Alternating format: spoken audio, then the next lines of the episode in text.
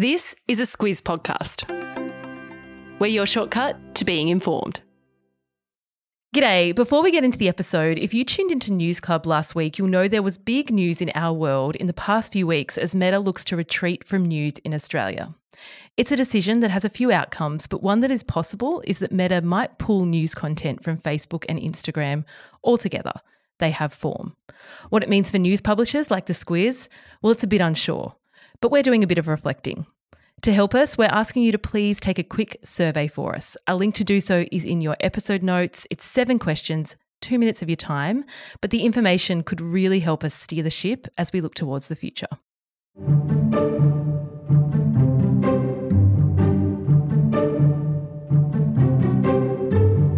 When Saudi Arabia pumped billions of dollars into backing the rival LIV Golf Tour, there were howls of outrage, with many athletes and commentators calling it a blatant example of sports washing.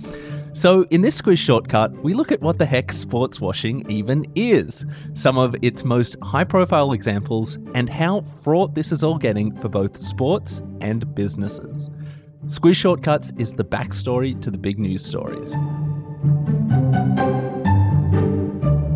I'm Alex Ty. And I'm Claire Kimball. Claire, I'm not a huge fan of these multi syllable invented words that you have to explain. But this one, sports washing, seems to have caught on.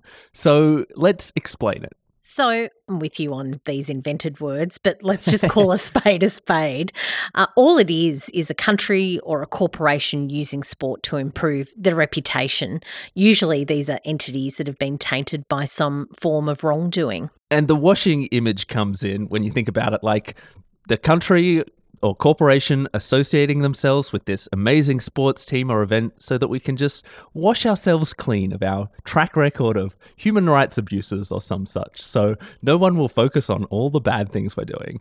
Yeah, exactly right. And look, we've got to be careful making the distinction here because, of course, there's nothing wrong with businesses sponsoring sports teams mm. uh, to try to improve their standings. And that's why corporations pay big bucks around the globe to have their logos all over players. Uh, but the key with sports washing is that it's being done to try to paper over some bad deeds. And golf is the place that we are starting. So, when Saudi backed LIV Golf Tour launched a year ago, it was like a bomb went off in the sport of golf. Yeah, the acrimony between the players who stayed with the traditional PGA Tour and those who took a slice of the billions of dollars on offer from mm-hmm. the Saudis was really intense. And remember, Australia's Cam Smith was one of the first big name signings. He and everyone else who joined LIV copped huge criticism. Yeah, and a lot of people accuse the golfers of taking, quote, blood money. And there was a pretty deep examination or airing of Saudi Arabia's human rights record, which includes the execution of political dissidents, mass beheadings, harsh penalties for members of the LGBTQ plus community, and the high-profile killing of Washington Post journalist Jamal Khashoggi in 2018 by Saudi agents. Yeah, and even though there's been a deal between LIV and the PGA in the last couple of weeks, Amnesty International is one of those human rights organisations that's calling the merger sports washing at its finest. Uh, it says we must not allow this announcement to overshadow Saudi Arabia's atrocious human rights record. At least two committees in the US Congress have opened investigations into the deal between the PGA and LIV, and so has the US Justice Department. Yeah, so there's pretty significant opposition to the deal in Congress for all the reasons we've just mentioned, and they're looking to scuttle it any way they can. All right, next up, we're going to leave the world of golf and look at some of the other high profile examples of sports washing. Claire, probably the most talked about case of sports washing last year was the 2022 Soccer World Cup. Football's governing body FIFA copped huge criticism for giving the hosting rights to Qatar, even though a lot of countries didn't want to play there, given Qatar's human rights record. Exactly. And remember, same sex marriages are illegal in Qatar. You can be thrown in jail if you're found out, and stoning is still on the books as a punishment.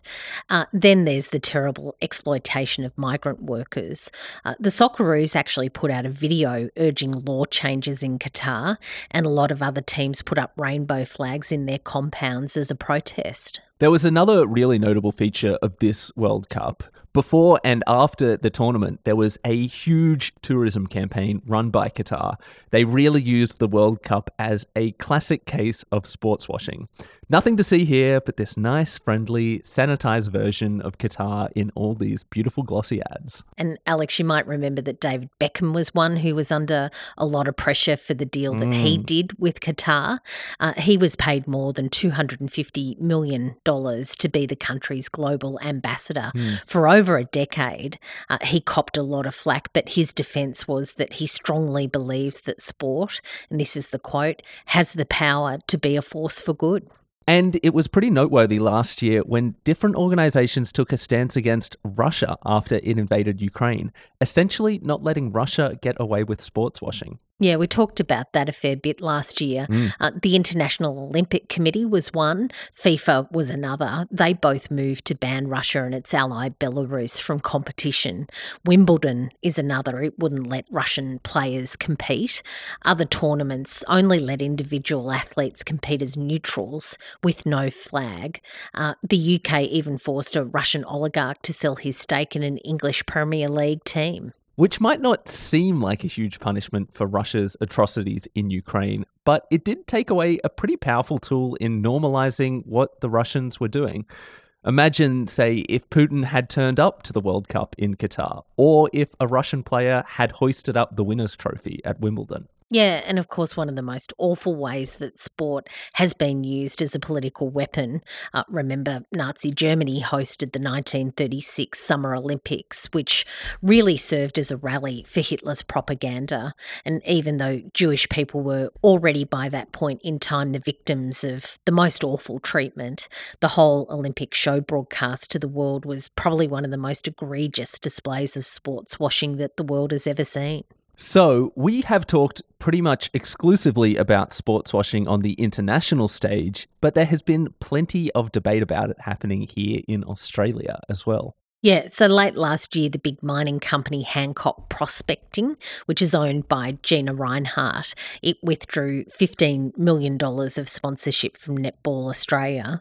That was after Diamonds players spoke out about some terribly racist comments that Rinehart's father, Lang Hancock, made in the 1980s. Yeah, so the team backed Indigenous player Donnell Wallam, who said she couldn't wear a uniform with the company's logo. And this is where you see how complex this question is of whether something is even sports washing or not. You had a lot of people defending the players on the grounds of standing up for their values, but there was also a strong defense of Gina Rinehart and her value as a legitimate sponsor. And it's fascinating because, of course, Gina Rinehart has just been made the West Australian of the Year. Uh, so, on one hand, Hancock Prospecting is a huge company. It's creating a lot of wealth and jobs in Australia, and it's had long partnerships, including with the Australian Olympic Committee, uh, Rowing Australia, a number of elite swimmers. Um, but at the same time, you had to feel for Wallam in all of this uh, and how it was handled all around. And it's important to note that getting sponsorship dollars in women's sport is already a challenge. So, by athletes speaking out on matters of principle to them, it genuinely risks money coming into their sport. Yeah, it's exactly right. So, uh, when you think of some of the big sponsorships in Australian sport, alcohol, sports betting, junk food, um, soft drink. They drive, of course, commercialised sport, but they also put a lot of money into the grassroots clubs. So those sponsorships becoming more problematic for teams. Uh, you've got to ask where do they turn because there might be an even smaller and ever shrinking pool of corporations that meet everyone's moral and ethical standards. Next up, we are taking a look at another type of washing that's triggering big debate. Do you wash your legs in the shower?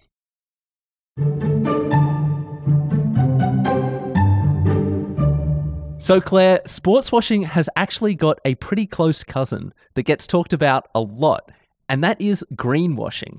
That's when companies inflate their environmental credentials to make themselves sound warmer and fuzzier and better for the planet than they really are. Yeah, and it's really interesting that the corporate watchdogs, ASIC and the ACCC, they Mm. recently announced a real crackdown on this. They looked at about 250 brands across Australia and they came to the conclusion that more than half had promoted, and this is the quote, concerning claims about their environmental credentials. So, this might be anything from packaging with the words kind to the planet, or eco friendly, or sustainable, or it could be bigger claims about products like being 100% plastics free or producing zero emissions. The ACCC is worried that there's not a lot of robust evidence floating around to support some of these claims. Yep, I remember when we spoke about this uh, on the Squiz Today podcast. It was back in March, and ASIC also launched its first court case that alleged greenwashing against a super fund. Um, it was making claims about sustainable investment options, and ASIC says that they weren't sustainable at all. And of course, this intersects right back with sports washing because environmental groups accuse major polluters of trying to wash away their own bad reputations through sport or other major events. Mining company Santos is one. It's the major sponsor of the Wallabies, uh, of course, our rugby union side. Uh, Woodside has the Fremantle Dockers. Uh, Alinta Energy is the principal partner of Cricket Australia. And until recently, these sorts of partnerships were pretty uncontroversial. But now a lot of companies are getting caught between athlete blowback and green groups trying to undermine them. Yeah, so the Australian Conservation Foundation put out a report last year saying these fossil fuel companies were trying to greenwash their image, and the lead author, Professor Emma Sherry, called for sports organisations to move away from these corporate sponsors like they have around, quote, tobacco, alcohol, and gambling. And when we talk about Alinta Energy, of course, remember the Aussie cricket captain Pat Cummins announced last year that he wouldn't do any ads for them. That was last hmm. year because of its carbon emissions. And that sponsorship is just about to come to an end because it was pretty untenable for the company to be with the captain who doesn't back it. Yeah, and there was a pretty big storm around Cummins at the time. A lot of commentators were basically telling him to stay in his lane and calling him out for being a hypocrite or taking charter flights or driving a Range Rover. it got pretty heated there for a while, uh, and it has in federal parliament too. Uh, you might remember last year that Green Senator Sarah Hanson Young turned up to the annual midwinter ball last year in a dress that was covered with anti-fossil fuel slogans. Um, so even though charity ball, uh, it forced the organisers to cut ties with Woodside and with And of course, that midwinter ball was just last night, and it is the press gallery who organizes it. So this year, to try and appease everybody, they said there will be no corporate sponsors of the ball whatsoever. Yeah, and as we mentioned before, you know, that's dollars that aren't going to charities and aren't sponsoring good events. So it's a really difficult line to walk. Uh, it's a really difficult line for companies as well, and for teams, and really for anyone to try and navigate. It sure is an interesting space. That is your shortcut to sports washing.